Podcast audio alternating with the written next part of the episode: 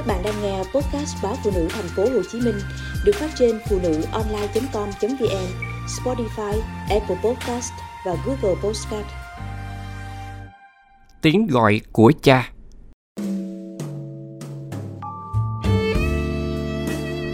Sự tôn nghiêm của người cha, sự tuân phục của đứa con ngày xưa thật rõ ràng.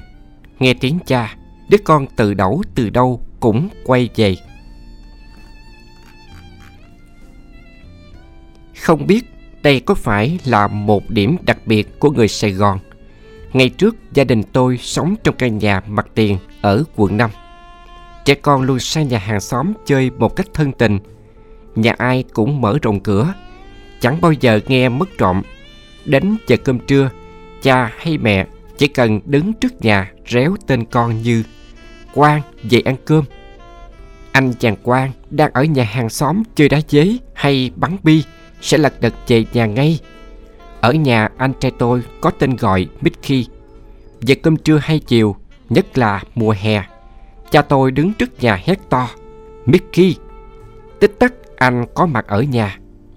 xóm trên có gia đình người qua, thằng con út tên Tiến qua và khi ông đứng trước nhà la to tên con, mọi người trong xóm đều nghe ông tiếng Việt. Chó bầy heo, cả xóm cùng cười.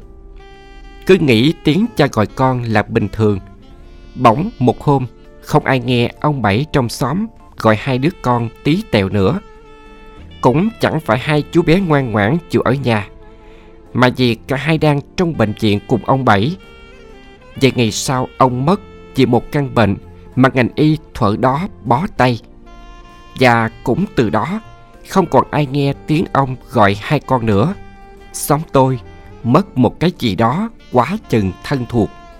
Có trường hợp vắng tiếng người cha gọi, dù người cha vẫn sống tại đó. Chỉ có đứa con là không còn nữa.